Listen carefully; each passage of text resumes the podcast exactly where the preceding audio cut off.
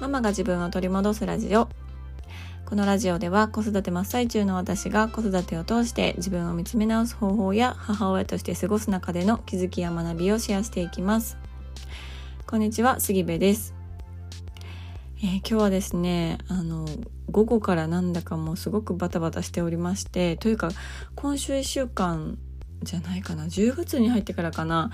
ちょっと子供たちのイベントがあのいろいろありましてすごくね毎日バタバタしていたりとか、まあ、私のこう気持ち的に落ち着かないみたいなね日々を過ごしてます。緊急事態宣言が解除になって、運動会がねあの、まあ、3人分あったりとかあとはあの末っ子の幼稚園のことで、まあ、説明会に行ったり願書を出しに行ったり面接があったりとかね、まあ、もろもろで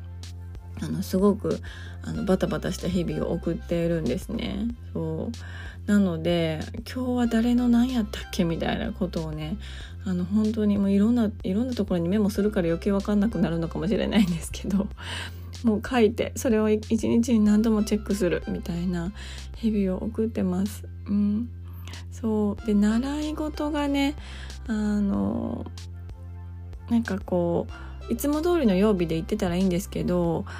あの前回の長女のピアノの習い事を長女がまあお休みしてしまいましてでその振り替えがね今日あったんですよ。で振り替えなので、まあ、もちろん曜日も違うしいつも4時からなのに振り替えだから、まあ、今日は4時半からだったんですよね。まあ、その時点でも私はちょっとプチパニックですよね。そうでまあそれを娘に伝えて今日の4時半にピアノあるからねっていうのを、まあ、何回も言ってたんですよね。そう。で私まあこれは私が完全に悪かったんですけど紙に書いておけばよかった。それを何月何日の何曜日の4時半にピアノがあるってことを紙に書いて机に置いとけばよかったんですよ。そうすれそうすればあの長女もわかるし私もわかるっていう状況になったんだけれどもあの私はその長女のねあの言われたことをすっかり忘れちゃうっていう性質をもう私がすっかり忘れていましてでまあ今日4時半やからかやからなって言ってそれでまあ大丈夫やと思ってたわけなんですよ。うん、だから私はねその時間に合わせて末っ子の保育園のお迎えの時間をずらして、うん、でそれを保育園にも連絡をしていつもとは違うちょっと早めの時間に保育園にお迎えに行きでもそこからまあちょっとあのまだ帰りたくないとかまだ遊びたいとかコンビニ行きたいみたいな、まあ、末っ子のねあの名もなきあのグダグダの時間がある一定の時間ありましてでやっとチャイルドシートに縛り付けてあの家に帰るっていうのがねあったんですけどで、まあ、必死の思いでねもう4時半から今日ピアノあるから帰らなあかんからって言って、まあ、急いで帰ったんですよ。でちょうど4時半ぐらいになってたから、まあ、長女はちゃんと時間見て一人で行ったんだなと思っていなかったのでね、うん、行ったんだな偉いなって思ってたんですよね。そうなので、まあ、あの途中からレッスン見に行こうと思って私と末っ子であの、まあ、家からすごくレッスンのね教室は近いので歩いてそこに向かいました。で私が一人で行けばもう本当に3分ぐらいで着く教室なんですけどあの今日はね娘末っ子が一緒なので末っ子がまた自転車に乗っていくとかねなんかあのあだこうだ言いまして、まあ、ちょっと行くのにも時間かかったんですよ。うん、なんだけど、まあ、4時半から5時までだからあの、まあ、4時40分ぐらいに行ってもちょっと見れるからいいかなと思って、まあ、あの歩いて行っていたらまさかのなんと前方から長女がピアノのレッスンバッグを持って家に帰ってくるという衝撃の姿を目撃してね、うん、えもうどういうことってなったんですよ。なえどういうこと？今ちょっとレッスンの時間真っ最中じゃないんですか？ってなったんですよね。でえどういうこと？って聞いたらあの4時からやと思ってて4時に行ったって言ってるんですよね。そうで今4時から4時半でレッスンしてもらったみたいなんですけど先生に何も言われへんかったんって聞いたら先生には「お母さんに4時半って聞かんかったって言われた」って言ってたから「いやそりゃそうやろうな」みたいな「4時半からやからな」ってなって。で私もね今日はあのちょっとまあ長女がねピアノを続けるのかやめるのかどうするのかみたいな話をずっとしていてぐだぐだ言っていたので、まあ、それもあって今日はちゃんとこう調整していろんなことを調整して今日のレッスンを見に行くからって先生にも言っていたしあの長女にも言ってたんですよ。うん、なのにねいつの間にやら勝手に時間を変更して勝手にレッスンを終わらせてくるという、はい、あの破天荒な、まあ、長女らしいといえば長女らしいんですけどすっきりした顔でレッスンを終わらして、うん、来てました。そうで後からね、まあ、先生にお詫びの連絡をしたりとかなんでこんなことになったんですかっていう話をしたりとか、まあ、してるんですけど、うん、ね本当になんかもう分刻みで子どもたちの送り迎えとかあのもろもろをしないといけなくってあのほんとちょっともう頭がパンクしてるっていう状態なんですよね。そう今週末はゆっくり休もうと思ってたんですが今週末は末っ子の運動会があるんです。もう本当にちょっとね、うん、どっかのタイミングで休もうと思ってます。はい、えー、そんなことでですね今日のテーマなんですが今日のテーマは困り果ててもそこには必ず光につながるドアがあるっていうあのなんかの歌詞みたいなテーマでお送りしようと思います。でこれはねあのなんでこのテーマにしようと思ったかっていうとあの私毎朝コーヒーを飲むんですけどコーヒー飲もうと思って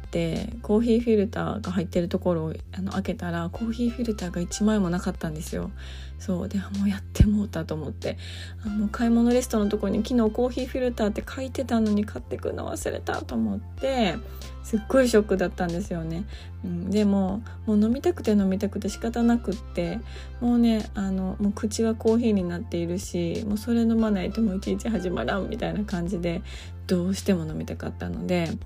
あのコーヒーフィルター作り方とかコーヒーフィルター代替品とかコーヒーフィルターキッチンペーパーでみたいなことを Google で検索したんですよね。そうそしたらキッチンペーパーでできる方法がもう出てきてっていうか、まあ、コーヒーフィルターをキッチンペーパーに変えるだけなんですけど、うん、意外とできるんやと思ってあのキッチンペーパーでね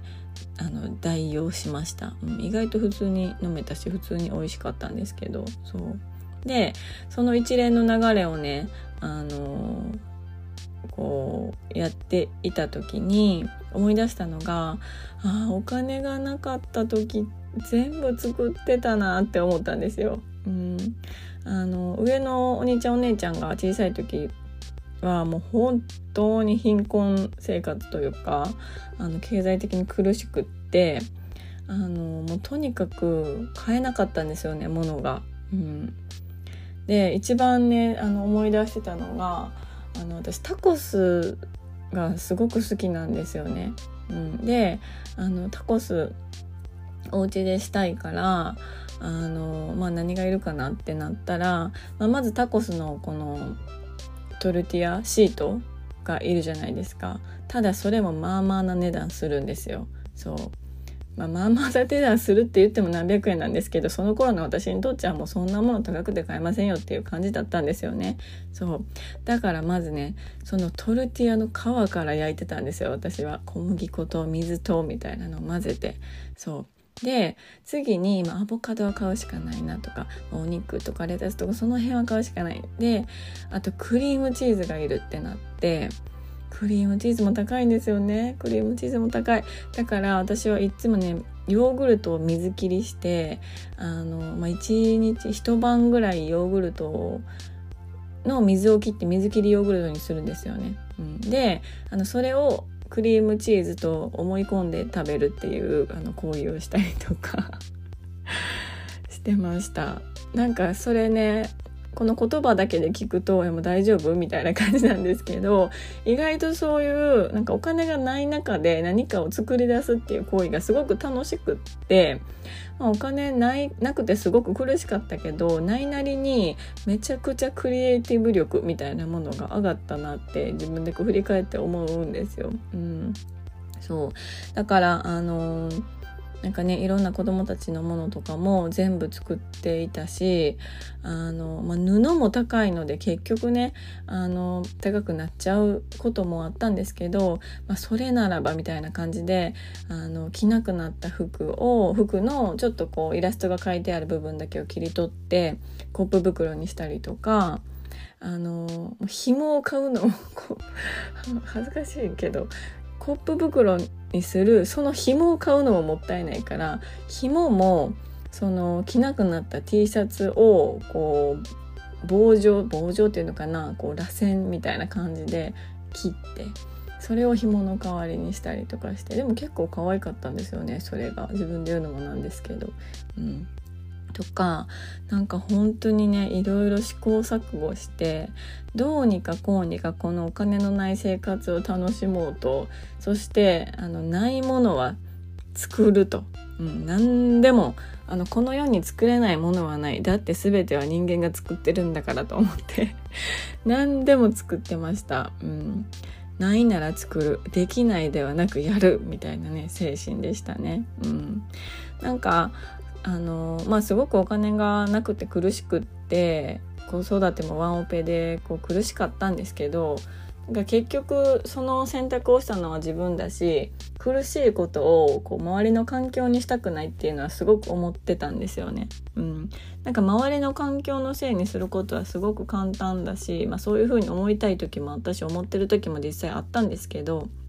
でもなんかあのこの社会とかを恨んだりしてもどうにもならないし私にはその社会を変えるっていうあの変えたいっていう気持ちはあったとしても当時その変えれるほどの、ね、力も何もなかったから、うん、それやったらこの状況下でどれだけ楽しむかやろっていうことをねいつもすごく考えてました。うん、そうでなんかそもそも作ることが好きだったし、うん、なんかそれなりにお金のない生活楽しかったなって、当時は苦しかったけど今振り返るとね、うん、思いますね。そうそうそう。であの、まあ、ちょっと話は変わるんですけどあの私大学3回の時にカリフォルニアの、まあ、ある企業にインターンシップとしてあの1ヶ月2ヶ月ぐらいだったかな。うん、あのお世話になっていたんですけど、まあ、その時に出会ったあの現地に住んでいる日本人の方にあのめちゃくちゃ困り果ててもうしなんていうんですかね四方八方塞がってるというかもうどこにも逃げ道はないどこにも光はないっていう状況になったとしても絶対にどっかすり抜けられるその光につながるドアがあるっていうの絶対あるから諦めたらあかんっていうことを言われたことがあったんですよね。うん、でその時は私あまりピンとこなくってなんでかっていうとそこまで困り果てたっていうことがなかったからなんですよ。うん、きっとねそうだからあまりこうピンとこなかったのかなと思うんですけどもう子育てが始まってからはもう本当に困り果てるも困り果てるももう真っ暗闇みたいな時期がね結構長かったので、うんうん、だからその時になんかそのあの聞いた言葉アメリカで聞いたその言葉っていうのを結構頭の隅に置いて絶対なんかあの光につながるドアがあるっていうのをなんか信じてあの毎日過ごしてたなっていうのを思い返してました。うんそうなので、まあ、今回何が言いたいかっていうとその物事とか自分の置かれた状況っていうのがもしめちゃくちゃしんどかったりとか困り果てていたりとかもうどうしようもないもうどうにもならへんみたいな状況だったとしてもそれをこういろんな角度から見てみたりとか、うん、いろんなあの方向を見てみればこう絶対にそれはあの光につながっているドアがもうちっちゃくても細くてもあの必ずあるっていうことをなんかあのいつもねこう頭の片隅に置いておいてほしいなっていうのを思って、はい、このテーマにしました。なんか私がすごくこう子育て最初の頃ってもうめちゃくちゃしんどかったからうん、この状態いつまで続くんやろうって思ったりとかあのもうあまりにも生きていくことと子たちを子供たちを生かせていくことに必死すぎて、うん、もうそんなねなんか光も何もみたいなとにかく今この時を生きるのが必死っていう感じもあったんですけどそうでもねなんかそんな中にも必ず自分が見つけようとすればそうやってあの希望というか、うん、光につながるドアがあるなっていうのを、うん、分かっててほしいなっていうのをねすごく思います。なので今ね子育てしんどいなとかうんなんか何のためにこれ毎日こんなんしてるんやろうとかね思われてるお母さんもしかするといらっしゃるかもしれないんですけど、うんうん、かそれがね永遠に続くわけではなかったりとかちょっとこう物事の見方を変えてみると、うん、少しあの違う考え方もできるのかなっていうことを思っております。ということであのまさかの15分も今日は話してしまいました。あの何度も言ってるんですがあのぜひ倍速で聞いていただければと思います。はい、最後まで聞いていただきましてありがとうございます。えー、あなたのご意見ご感想エピソードなどなどありましたら LINE の公式アカウントよりぜひぜひねメッセージをいただければ嬉しいです、えー、LINE の公式アカウントはね URL が概要欄に貼ってありますので、えー、そちらからお友達登録をぜひお願いいたします。では今日も素敵な一日になることを願っております。